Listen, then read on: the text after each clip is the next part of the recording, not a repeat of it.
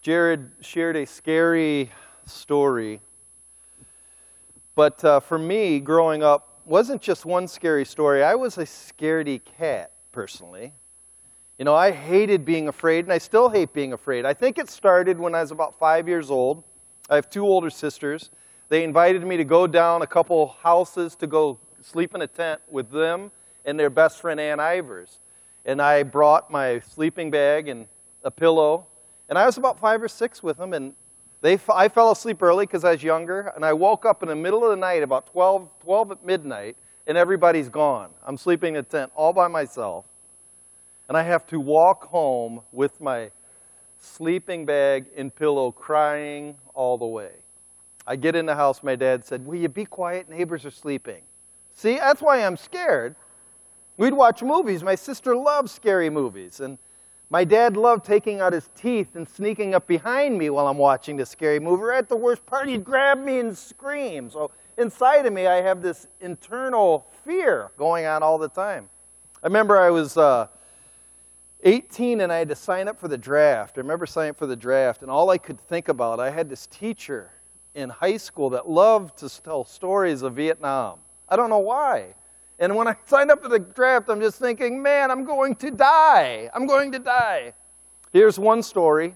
She told these kind of stories.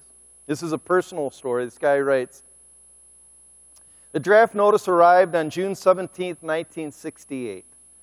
It was a humid afternoon. I remember, cloudy and very quiet. And I'd just come in from a round of golf. My mother and father were having lunch out in the kitchen. I remember opening up the letter scanning the first few lines, feeling the blood go thick behind my eyes. I remember a sound in my head. It wasn't thinking, just a silent howl. I felt paralyzed. All around me, the options seemed to be narrowing, as if I were hurtling down a huge black funnel, the whole world squeezing in tight. Beyond all this, or at the very center, was the raw fact of terror. I did not want to die. Not ever. Should I run to Canada? After supper one evening, I got sick and went back to my room and lay down for a few minutes. Then I got sick again. And another time in the middle of the afternoon, I began sweating and couldn't shut it off.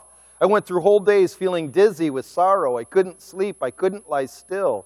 At night, I'd toss around in bed, half awake, half dreaming, imagining how I'd have to kill a man. I couldn't tell up from down, I was just falling.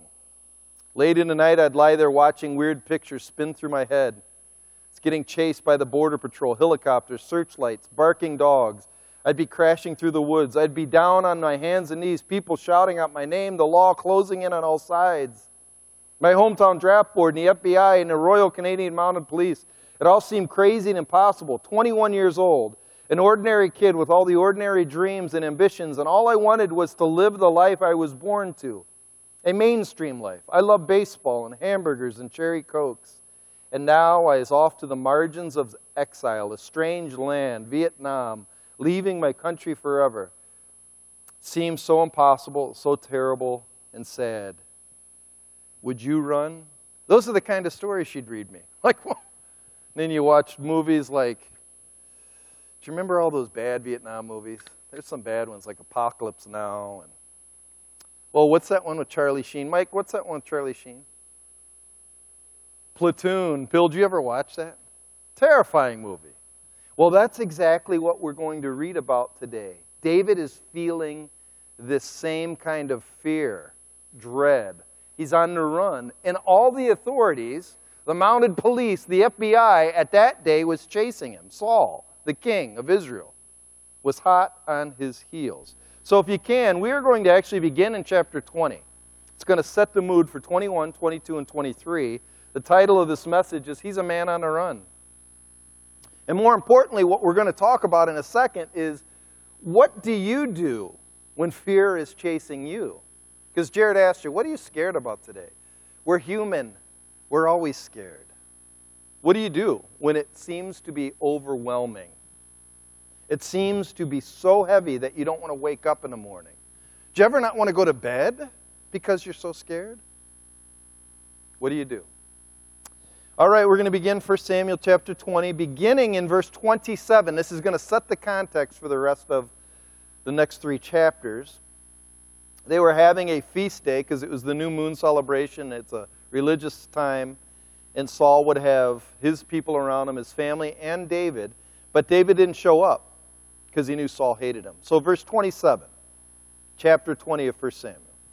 But on the second day, the day after the new moon, David's place was empty, and Saul said to Jonathan his son, Why has not the son of Jesse come to the meal, either yesterday or today?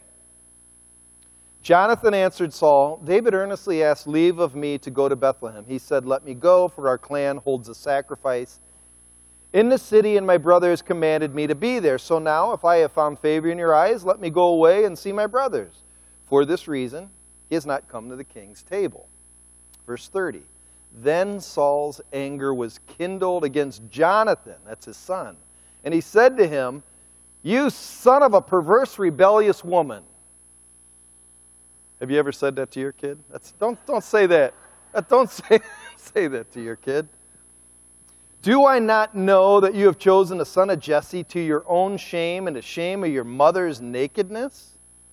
For as long as the son of Jesse lives on the earth, neither you nor your kingdom shall be established. Therefore, send and bring him to me, for he shall surely die.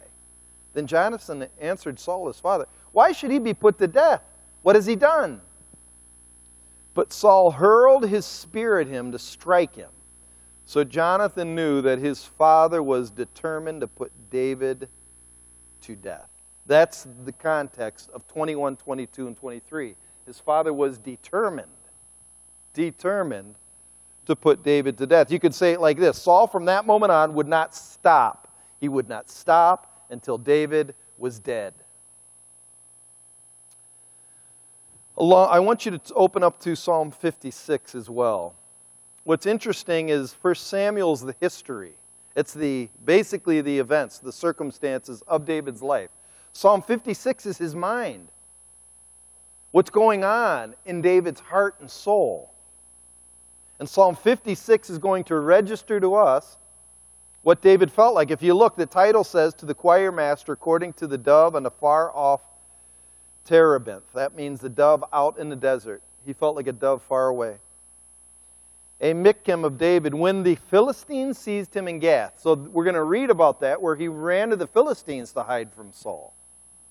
And here's what he says, verse 1, 2, and 3. Be gracious to me, O God, for man tramples on me. All day long, an attacker oppresses me. And you know he's talking about Saul there. All day long, all day long, there's an oppression. He's feeling a heaviness. He's being chased. Verse 2. My enemies trample on me all day long, for many attack me proudly, which leads him to a response. Verse 3 is, I'm afraid. He's going to talk about when he's afraid, but he's saying, because of my oppressors, because of this trampling, I'm scared to death. Terrified. David is a terrified man. I just want to give you some context to what we're talking about here. First of all, the region he ran to is called the Judean wilderness. He was hiding in the Judean wild. The Judean wild, actually, the Rexfords, my wife and I got to go see it two years ago, out by the Dead Sea, is nothing but rock and desert. It's not like sandy desert, it's rock. They say there's only two inches a year that rains there. So it's dead, it's caves. It's mountainous. It's where Masada was.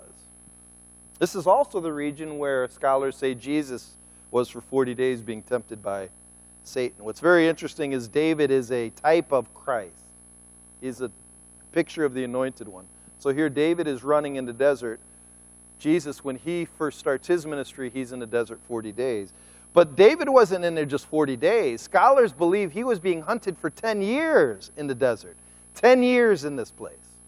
So the running time, that's a long period to feel hunted, oppressed, and beaten down. He was hungry and thirsty. If you go back to 1 Samuel chapter 21, there's the first story is about David going to this town called Nob, and he went into the priest's temple. And he talked to this priest, and he went to the priest and he said, I'm hungry. Do you have anything to eat? And see if you look in verse 3 through 6, he asked the priest in verse 3, What do you have on hand? Give me five loaves of bread or whatever is here. We just need something to feed me and my men. The priest answered David, I have no common bread. That means just stuff you have on your shelves. But there is holy bread. And holy bread is when you go into the temple, there would be an altar of incense, but also there'd be an altar of showbread. Ten loaves, five on a side, stacked. You can imagine like those loaves that you, the, the unleavened loaves that you rip in half. Five on one side, five on the other, and that was to stand in front of the altar. And only the priests were allowed to eat that. But David said, I'm hungry. So if you look in verse 4, and the priest answered David, I have no common bread, but there's only holy bread.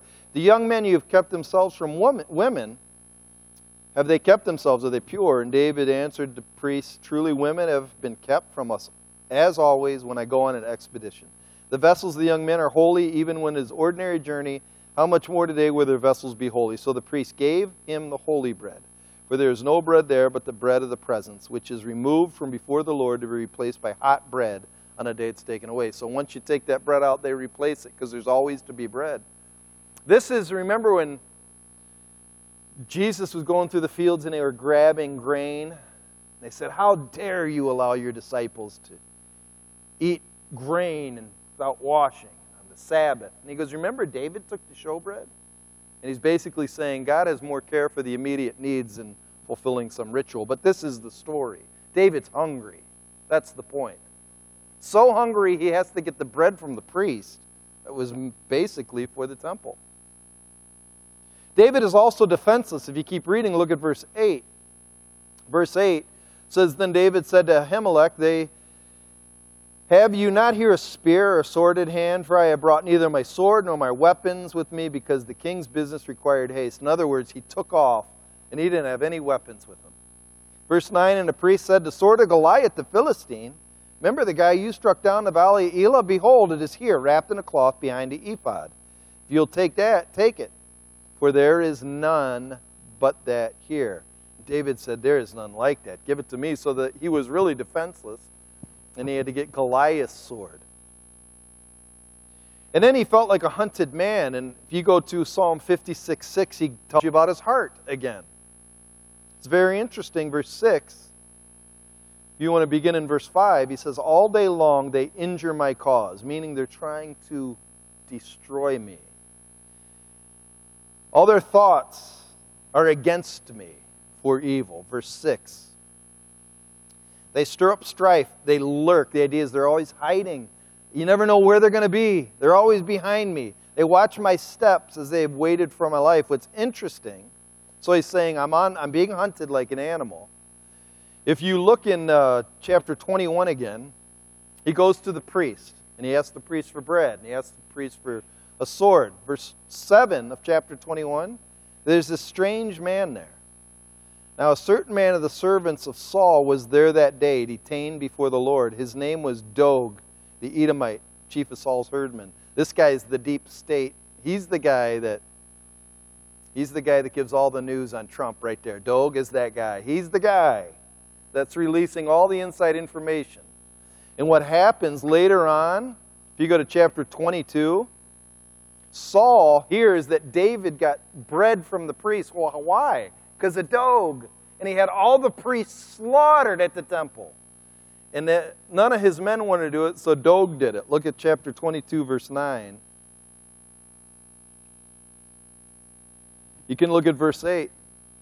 Saul is mad at the priests. All of you have conspired against me. No one discloses to me when my son makes a covenant with the son of Jesse. None of you is sorry for me or discloses to me. And my son has stirred up my servant against me. He's mad. Saul's just on fire to lie and to wait at this day. Then answered Doeg the Edomite, who stood by the servants of Saul. I saw the son of Jesse coming to Nob, to Ahimelech, the son of Ahitub. Aha, see, I've got I got inside information. I saw him with the priests. So, verse 17 of that same chapter. And the king said to the guard who stood by him, Turn and kill the priests of the Lord, because their hand is with David. And they knew that he fled and did not disclose it to me. But the servants, they didn't want to put their hand to the priest. You want to kill the priest? No.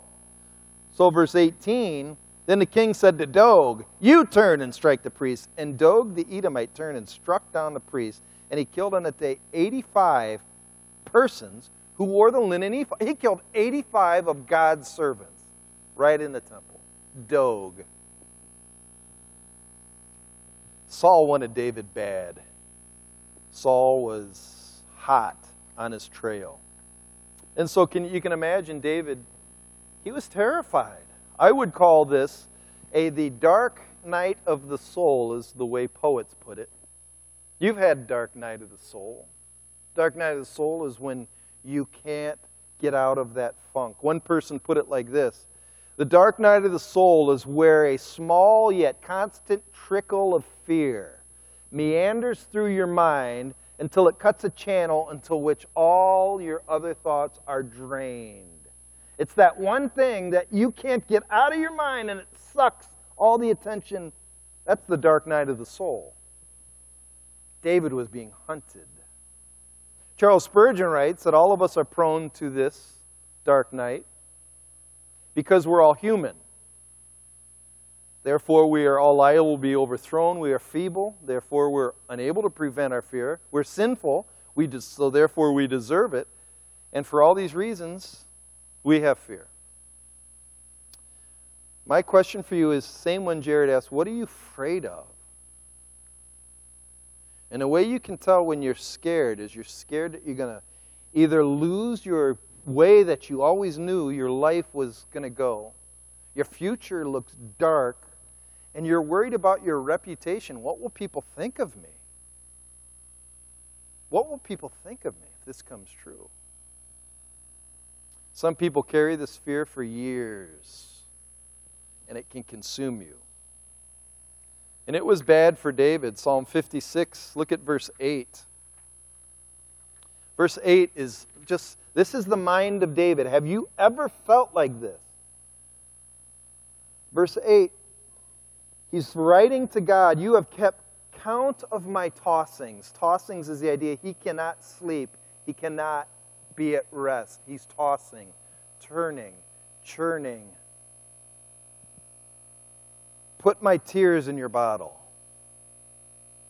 Are they not in your book? And really, this idea of bottle is in a wineskin. Put my tears in a full wineskin. That's how much I'm distressed.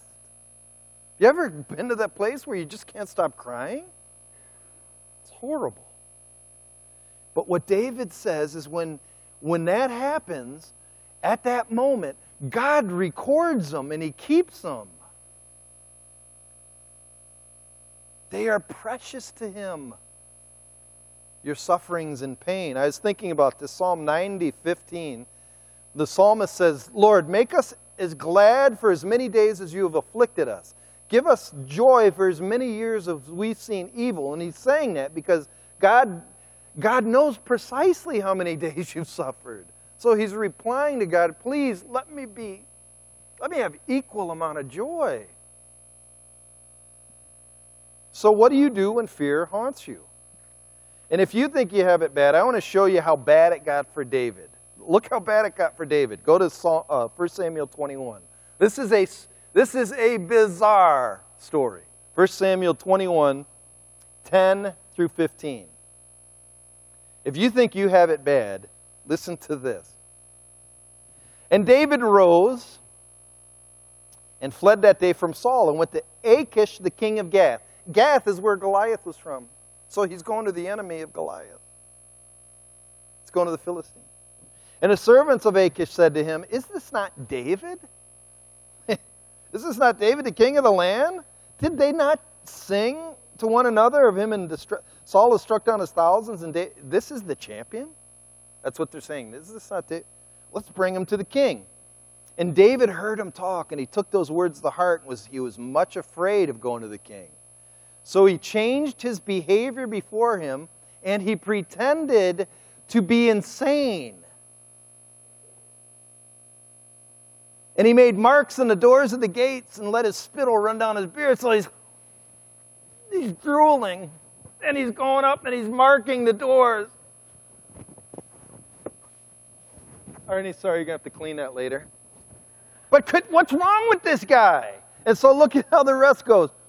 Then Achish said to his servants, Behold, you see, the man's mad. He's crazy. Why then have you brought him to me? Do I lack madmen that you have brought this fellow to behave as a madman? Am I, shall this fellow come, fellow come into my house? So David was so terrified he's going to die right now. Uh, you know, I have no other options. I'll just act crazy. That's what I'll do. That's a, have you ever tried it? It works. You don't like somebody? Just act crazy. They'll leave you right away. Really. Just grab the walls and scrape them. Works for Doug. I've seen him do it normally. Anyhow, let's keep reading. So, are you afraid? And when you're afraid, I'm just going to offer you three responses that I find in Psalm 56 and here. Number one, when you are afraid, run to the one, run to the one who is truly scary.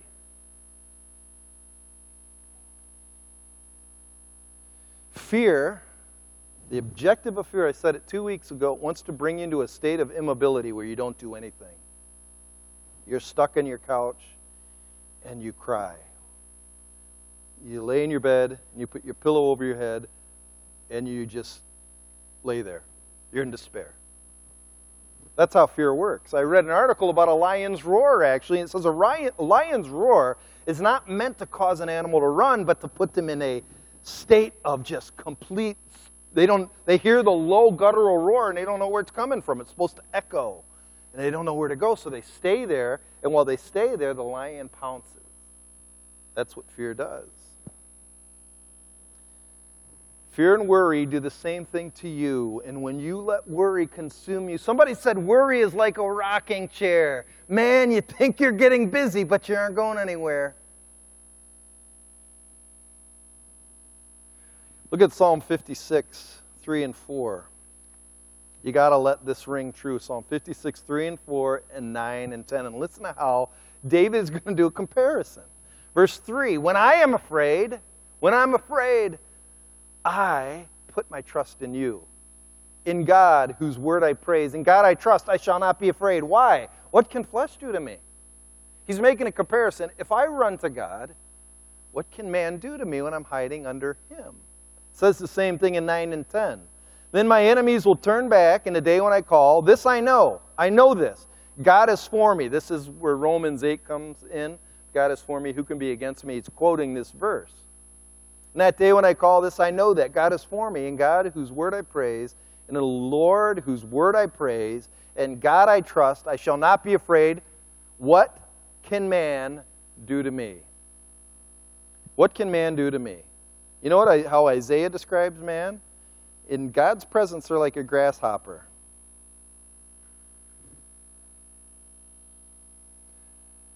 Do you believe God exists? If he does, who really compares? Fear usually happens because you're not you really aren't living by faith. Number 2, when you're afraid, not only run to the one who's truly scary, actually, Jesus says it like this. I just want to read this. This is Luke 12, 4 through 7. I tell you, my friends, and just listen to these words. I tell you, my friends, do not fear those who kill the body, and after that have nothing more that they can do. I will warn you whom to fear. Fear whom, fear him who after he is killed has authority to cast into hell. I tell you, fear him. Are not five sparrows sold for two pennies, and not one of them is forgotten before God? Why, even the hairs of your head are all numbered. Fear not, you are more valuable than the sparrows. Number two, David doesn't he not, he not only does he run to God, but he takes refuge. He takes refuge in this amazing, caring, kind of strange community. We find it in chapter 22. It's kind of weird. Listen to verse chapter 22 verse 1. This is 1 Samuel. David departed from there, so he left that Achish guy, Gath. He departed there and escaped to the cave of Adullam, and this is in the Judean wilderness. It's a cave cut out of the rock, big. And when his brothers and all his father's house heard it, they went down there to him. And everyone who is in distress, and everyone who is in debt, And everyone who was bitter in soul gathered to him, and he became commander over them. And there were with him about 400 men. So, probably with their kids and children, probably a thousand people. David didn't have to face his fear alone because he had two groups that came to his aid hiding in a cave. The first was his family, he had his family his brothers. All of them were older than him. They came to give his brothers support. They knew David was God's man. And then, number two, those who it says they are described as they're distressed, probably felt Saul's oppression. They were in debt. At that day, if you owed money, you had to become an indentured slave, servant. And I guarantee you, even though the Judean law says after seven years they released, I bet you Saul could care less about Jewish law. And number three, they were discontent. They were bitter in soul, meaning these are the people who hate life. I hate life. I hate it. Not only does this group support David, but they still rally around him and they take care of their own. In chapter 23, they go to rescue a community that's being attacked by the Philistines. So this community gathers around David, but they still do good things, things that Saul won't do, because David is a good man. They're still willing to do God's will in a world that doesn't really want them. Is there a community like this today? Where the family, where family, the distressed, debtors, and discontent can rally around an exiled king that nobody wants? We call it the church. Jesus is exiled right now, he's not wanted. And people who are distressed, in debt,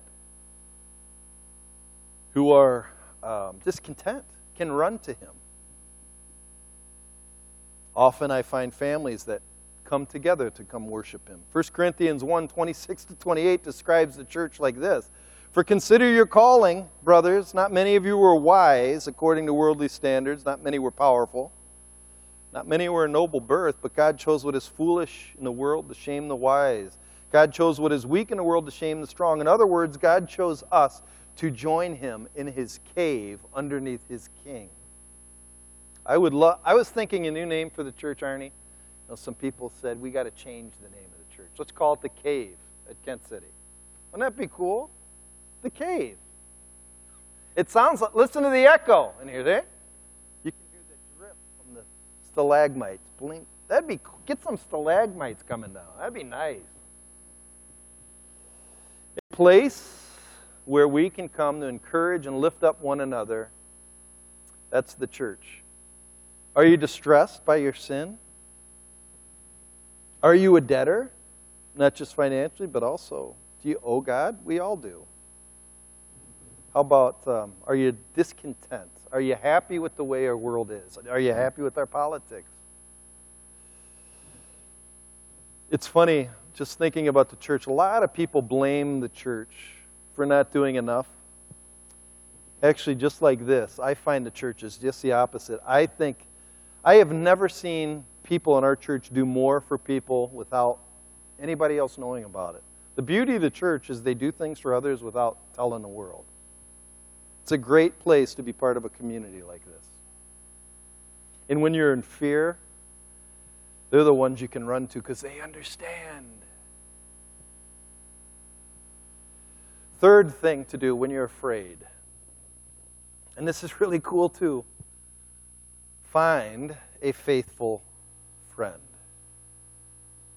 I want to show you something beautiful. Jonathan is an amazing guy. But look at chapter 23 15 to 18. It's crazy. In the beginning of chapter 23, David and his cave dwellers rescued this, these people from Keilah, but they turned in David to Saul, so Saul's still hunting them. And here we have chapter 23, verse 15. David saw that Saul had come out to seek his life. So Saul's not done. He won't quit. David was in the wilderness of Ziph and at Horesh, and Jonathan, Saul's son, rose and went to David at Horesh and strengthened his hand in God. And here's what he said to David. So David's in fear. David's worried about his life. David's oppressed. Jonathan says, Don't fear. Do not fear. Why? For the hand of Saul, my father, shall not find you, because you're going to be the king over Israel, and I shall be next to you. Saul, my father, also knows this. And the two of them made a covenant before God. David remained at Horesh, and Jonathan went home. David had a real friend. You need a person who sees past the smoke and the ash of the battle and gets you back to the right path, tells you truths, and says, I'm behind you. When fear comes crashing in, you need a person that will say, Keep going. You do. You cannot be desperado. It's a cool country song. Desperado. Feel like singing that, drinking a beer. I'm all by myself here at the bar. Well, you're a fool, too. That's stupid. Come to your senses. Been out riding fences for too long now. You're a hard one? Well, quit it, Chris. All right. You know what Proverbs 18:24 says? Proverbs 18:24. A man of many companions will come to ruin. You know, the person that wants everybody to like him. However, there is a friend that will stick closer to you than a brother. Find them. Find that person you can run to. You can tell them everything. I'm dis- I'm distressed. I'm in debt. I'm discontent. It's all right. Do you have a friend like that? If you don't, you need one. It's the only reason I made it this far in this church as a pastor is because I have friends that pray for me. And so David did these three things. He trusted in his God. He had a community around him. He had a friend. He's able to survive 10 years in that horrible Judean wild. This last story is pretty cool. Look at chapter 23. Verse 25 Saul and his men went to seek him. They kind of were hunting him down. They knew where he's going to be in this Arabah south of Jeshimon. They had him isolated.